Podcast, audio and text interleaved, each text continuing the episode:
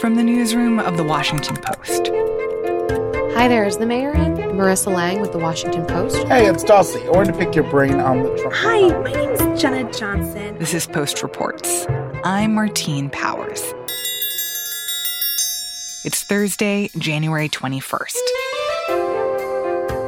Today, the rising threat of homegrown terrorism, a new era for journalists covering Trump, and dogs back in the White House.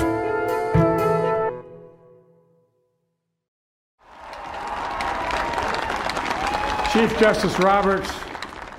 So, Shane, in President Biden's inauguration speech on Wednesday, he talked explicitly about the threat of white supremacist groups and of domestic terrorism. That we must confront and we will defeat. Which, at least to me, seemed like a pretty significant shift for what we've seen presidents talk about before, especially during an inauguration speech. What does that tell you about how the federal government is viewing the threat of domestic terrorism, like what we saw in the Capitol on January 6th?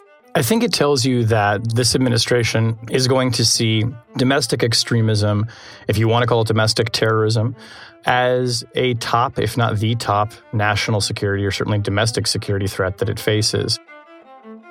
I am Shane Harris, and I cover intelligence and national security at the Washington Post. I don't know that absent the attack on the Capitol of January 6th, you would have seen it show up in an inaugural address. Uh, but I'm confident that a Biden administration would have paid more attention to it, certainly than the previous administration or even ones before that. But the attack on the Capitol has made this issue rocket in importance to the top of the stack so, if there is this sense that what happened on January 6th is in some ways a wake up call to law enforcement viewing these threats, what what does that actually mean in terms of what they are worried about and what they are going to do about it? Well, what they're worried about is it's actually kind of a range of extremist threats that are actually not all that new, I think, to people in the FBI, certainly in the Homeland Security Department.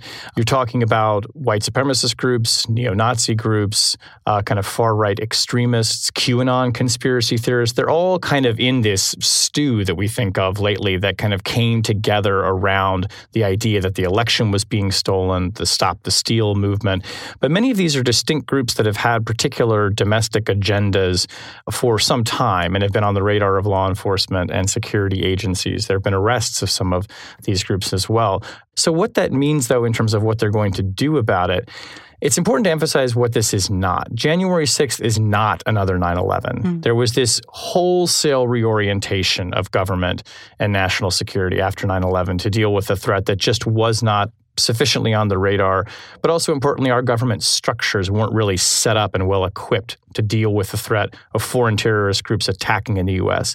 That's not so much the case now. FBI, Homeland Security, they have authorities to track domestic extremists. They have tools. Mm. The criminal statutes, you know, are well suited to, to dealing with these kinds of groups. What's I think you're going to find here is more of a kind of honing of those tools and an increase in focus. Uh, people at the top of these agencies saying this is now a priority, spend more time and more money on this threat. Huh.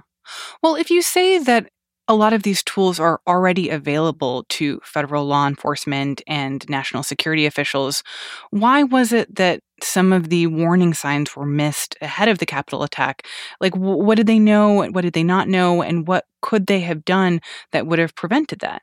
It seems from the preliminary reporting, and we're going to get a much more deeper investigation of this when Congress and the executive branch presumably both do investigations. But it seems that it wasn't so much a lack of intelligence per se, but rather a failure on the part of law enforcement leaders to appreciate that intelligence, to take it more seriously. So, for instance, we had an FBI field office in Norfolk, Virginia, that sent up a report up the chain that said, look, there are these domestic groups that we know about saying they want to have a violent event. They're talking about making war at the Capitol. We know that there was other reporting from law enforcement agencies to that effect as well. But it doesn't seem that the leadership of the Capitol Police, who has the responsibility of protecting the Capitol, took that seriously enough. It appears that they may have regarded it as something more like a political rally Donald Trump's rallies were often rowdy. Uh, they didn't turn into riots.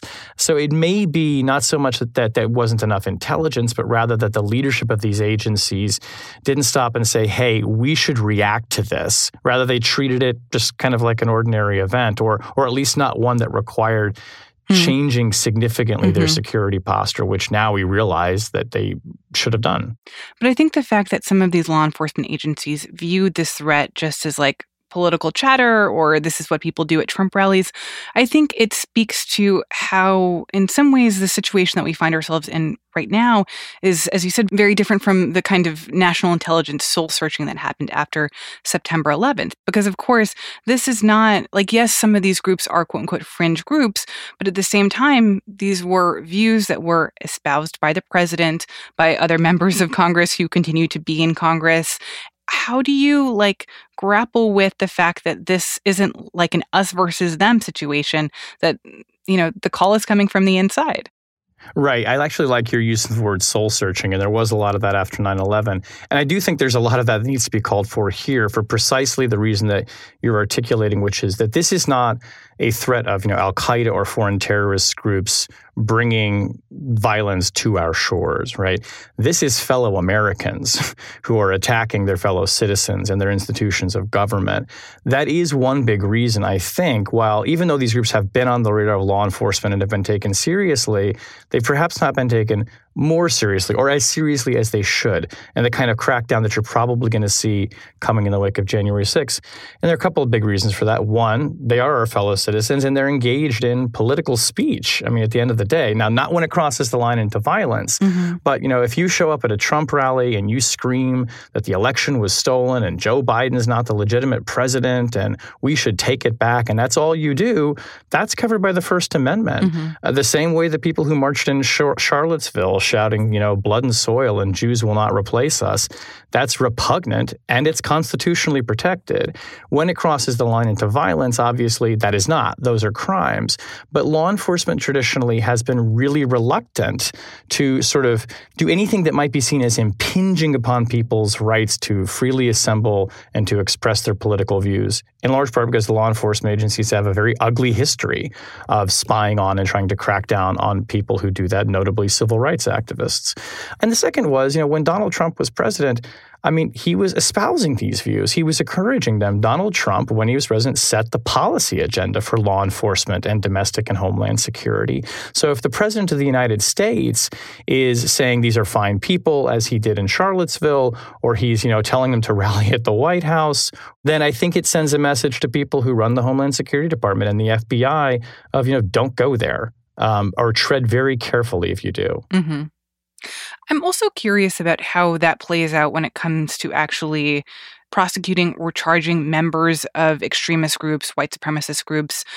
If there is a reticence from some law enforcement agencies in terms of not wanting to infringe on free speech like what are the actual charges that can be filed against some of these people and in what scenarios? Like is there just a charge for partaking in a form of domestic terrorism? Like is that a thing? No i mean we don't in fact we actually don't have a domestic terrorism statute per se uh, in, in U.S. law. What we have, though, are a lot of applicable statutes. So, for instance, um, criminal trespass, destruction of government property, you know, uh, assaulting a police officer obviously would be one that would apply to January 6th. But there are those who think that we might need something, you know, like an actual domestic terrorism statute that might make more clearly spelled out, okay, this is what we mean when we say political violence or where free speech crosses a line. And, and what could that potentially look like? Like, what would that definition be?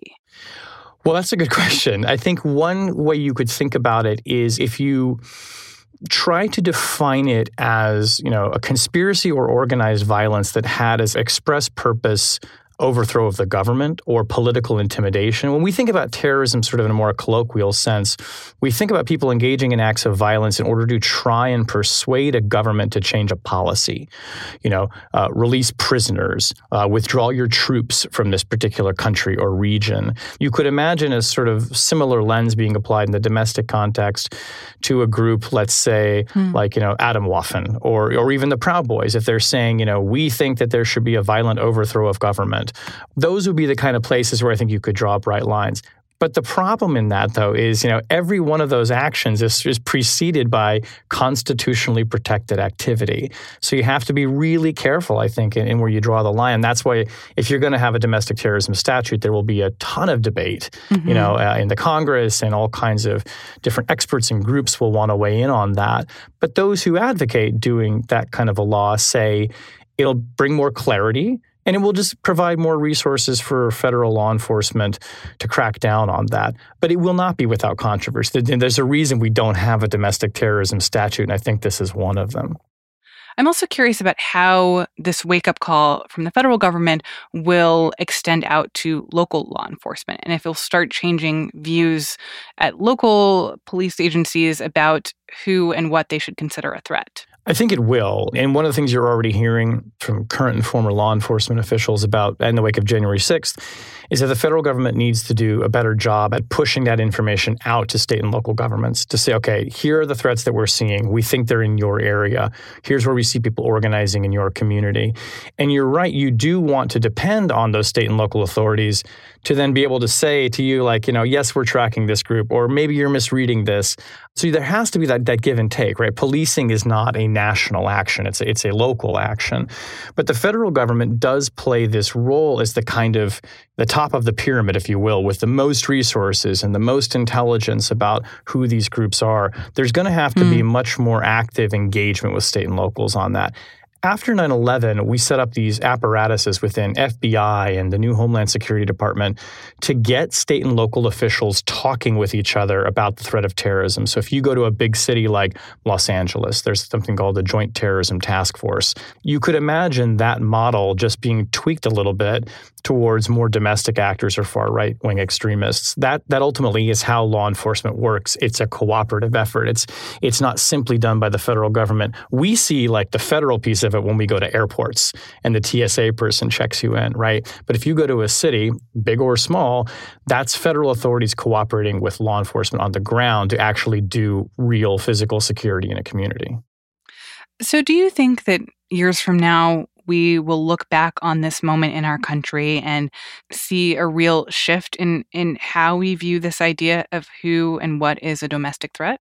I think that January 6th will be a pivotal moment, and it will be a point after which no one can reasonably say that groups that are loudly protesting about stolen elections or attacking a candidate can just be said to be blowing off steam or to have very strong views people who organize politically around anti government movements, there will be a suspicion that they could turn violent around them.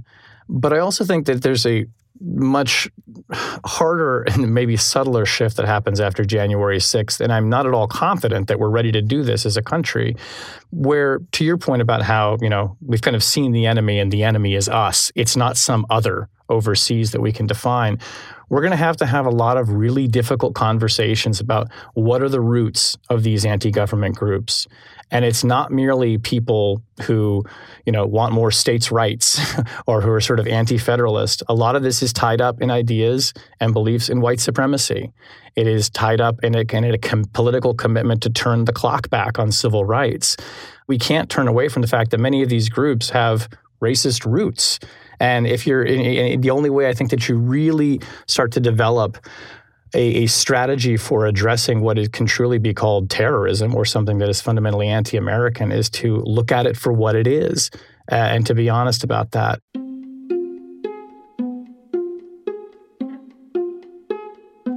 It's a lot easier to come up with new policies and even new laws and new law enforcement tools than it is to really get to the root of what's driving these people. When I've talked to experts in the past couple of weeks, they all keep coming around to that same point. You know, we can talk all you want about new law enforcement authorities and a new law and reorganizing the FBI and more focus on white supremacists and extremists, but until we get to the root cause of this, which by the way is also still the systemic inequality in the way we police in communities in this country, you're not going to really come up with smart policies for addressing this problem.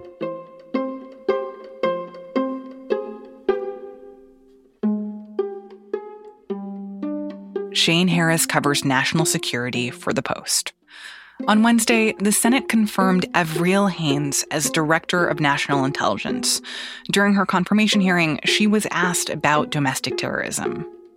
If I am confirmed as the Director of National Intelligence, obviously the intelligence community is not in the lead in managing these events. It's the FBI and the Department of Homeland Security.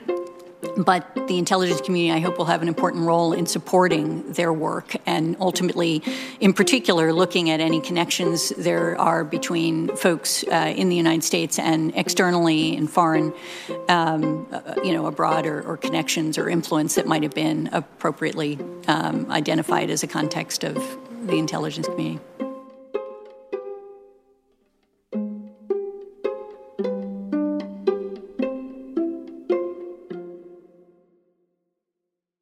The end of the Trump era also means a moment of transition for the journalists who have covered him, including our own Allison Michaels, host of the Post's politics podcast, Can He Do That? Can He Do That is a podcast that has been focused on this question of the powers and limitations of the presidency and how Trump was testing the things that the president can and cannot do. But now, Trump is gone.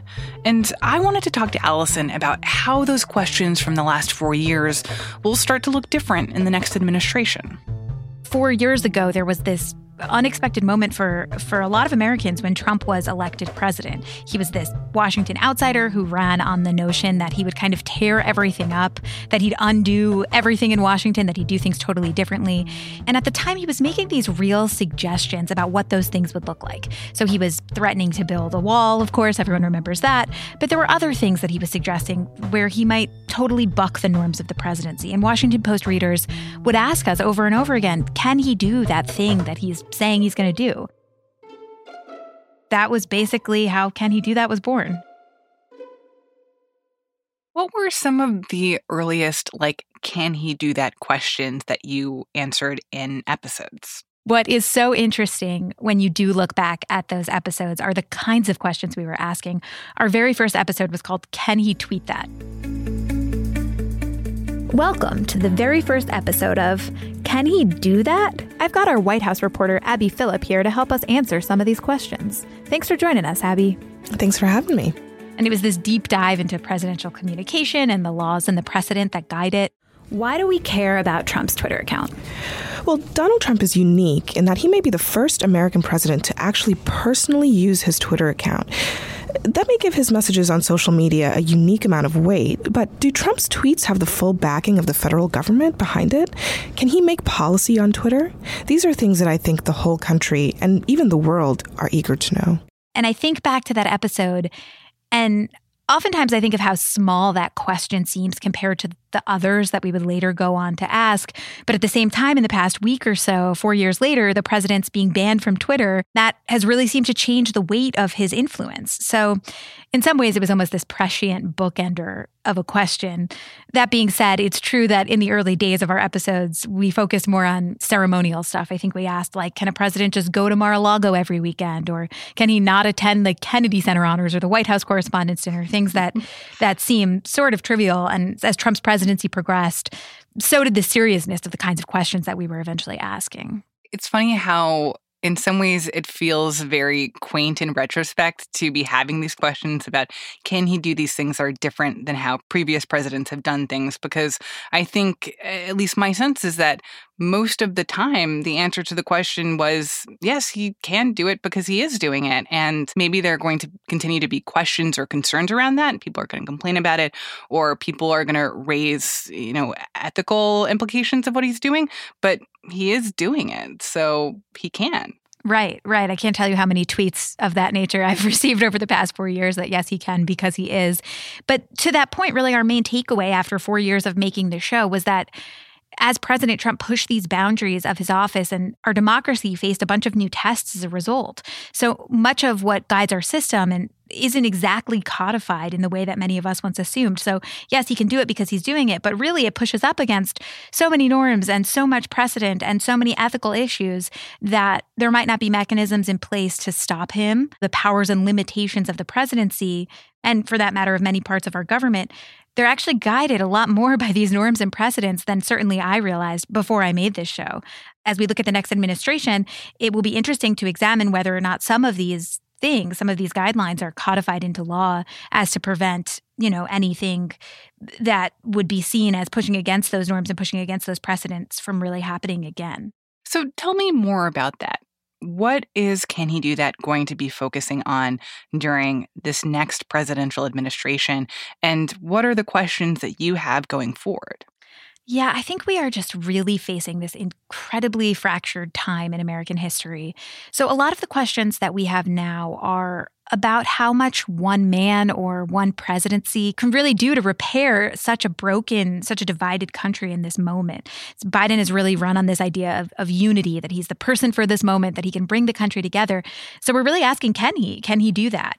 Those questions are going to look like things like what might Biden actually do to restore those norms that I just spoke about? Are there things that he won't restore that we saw from the Trump era, or what can't be undone that he might seek to undo? And then a big question for me is is centered around what Biden campaigned on. He called the election a battle for the soul of the nation. So I always ask this question, who's winning? I don't know who's winning that right now. I don't know who's won the soul for the soul of the nation, this battle for the soul of the nation.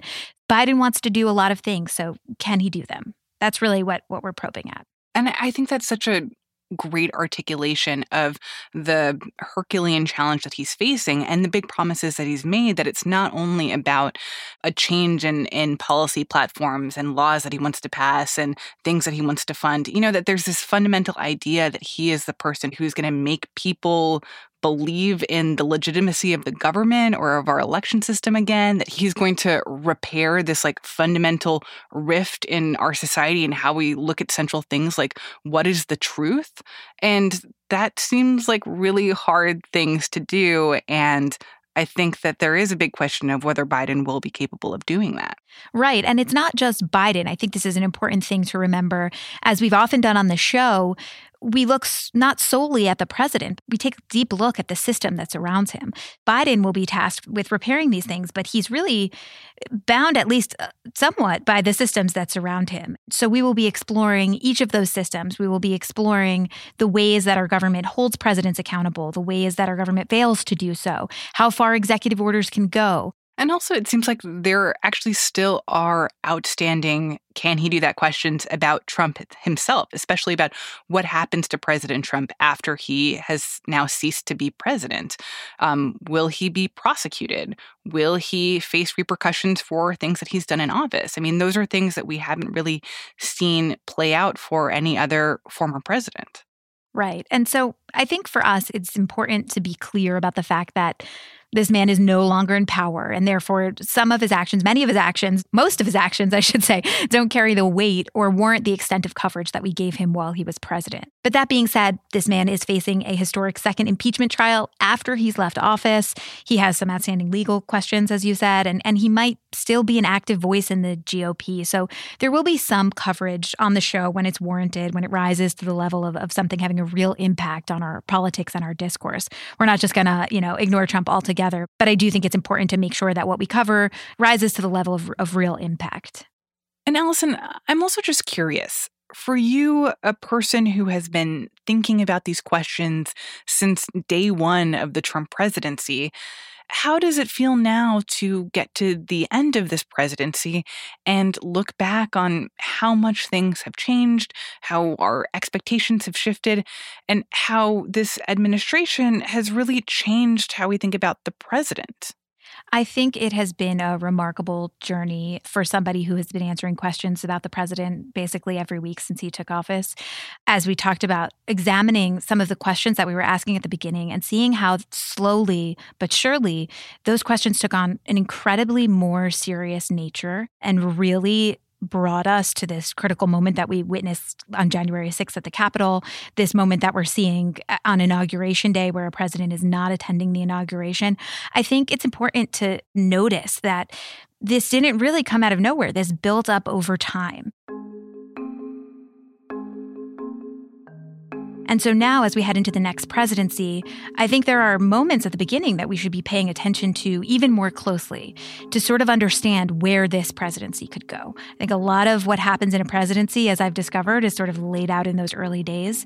And I think that in these early days of the Biden administration, we should be paying attention to what we can learn from what we're seeing up front. So, Allison, where and when can people find this show? So there's a chance that your podcast app algorithm might recommend it to you after you listen to this episode of Post Reports.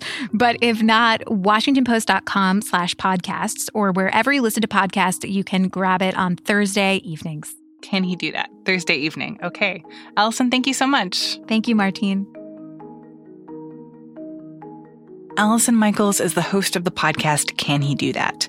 New episodes drop every Thursday evening.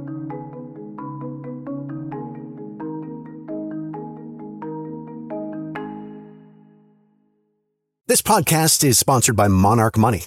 Are you saving to reach your financial goals? Reaching those goals isn't just about getting more money, but by managing what you have. And the best way to manage your money? Monarch Money. Monarch Money is a new kind of finance app that's intuitive, powerful, ad-free, and takes the headaches out of budgeting. Try it free when you go to monarchmoney.com slash podcast. Monarch puts all your accounts, investments, transactions, and finances at your fingertips. With a complete view of your finances, you'll gain insights on your spending and find new ways to save. Plus, Monarch lets you customize your dashboard, collaborate with your partner, set custom budgets and goals, and track your progress toward them. See why Mint users are turning to Monarch Money and loving it, and why the Wall Street Journal named Monarch Money the best budgeting app overall. Get a 30-day free trial when you go to monarchmoney.com slash podcast. That's M-O-N-A-R-C-H money.com slash podcast for your free trial monarchmoney.com slash podcast. And now, one more thing from style reporter Maura Judkis about two high profile new residents in the White House. So, one small way that the Biden White House is going to be very different from the Trump White House is that President Biden has dogs. The first one is Champ. He's a talker. Watch this. Hey, Champ, you want to play golf? Well, where's the golf club? And Champ was named after a nickname that he had gotten from his own father. His father used to say, Champ, when you get knocked down, get up. And this is a story that he's told many times on the campaign trail. And so Champ was purchased shortly after he became vice president, purchased from a breeder in Pennsylvania. And then several years later, he got Major, his second dog, also a German Shepherd, and Major was adopted from a shelter. The Delaware Humane Association had posted some pictures of some rescued German Shepherd puppies two years ago on their Facebook feed, and it caught Ashley Biden, the president's daughter's eye. And so the president went to the Delaware Humane Association um, and ended up fostering Major first before adopting him later. And Major will be the first shelter dog in the White House. So yeah, so um, I think I probably got the most fun assignment of everyone um, in politics because I'm writing a. So I spoke with Patrick Carroll, who is the executive director of the Delaware Humane Association, and he was there the same day that Major was adopted, uh, and it was a really big deal in the shelter that day. The one thing I remember is that he had said, you know, I really don't have a lot of time, so I really kind of thought it'd be quick and you know that we do the one group photo. But he just spent, I think, more than an hour here. I think there was some thoughts and hopes and aspirations that maybe this dog could one day live in the White House. My vet knew that he adopted from us, and he was like, um, you know, he's going to run for president, right? And I'm like, he is? I remember that very clearly. And we're like, no, he's not, you know? Mm-hmm. like, yes, he is. I think one thing about a president having a dog is it kind of shows you they're a normal guy. Like they can walk their dog on the White House lawn. I mean, which is not a normal situation, of course, but they're still walking their dog, spending time with their dog. You know, like they might have to clean up messes or the occasional shoe that's been chewed up. Um, you know, puppies have a lot of energy. And I've heard from people who know the dogs that Major has that puppy energy still. You know, it kind of shows you that the president is doing a lot of the normal dog owner things that other people across the country might be doing. Of course, he's not doing that all the time. When he travels, there are other people to take care of those dogs. But everything I've heard from people who know the president and know the dogs say that he really likes to do things himself and he likes to spend time with the dogs and he's very hands on in training them. You know, he has these big dogs and they have a lot of energy and you know he kind of matches their big dog energy and, and likes to play with them and so i think a lot of people can relate to that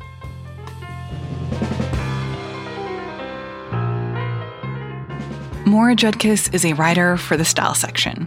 We want to welcome everyone to the first ever inauguration celebration Earlier this week, the Delaware Humane Association helped put on an inauguration to welcome Major, the first first shelter dog, into the White House. And we are so honored to be celebrating our incredible new first dog, Major Biden, on his Wags to Riches triumph.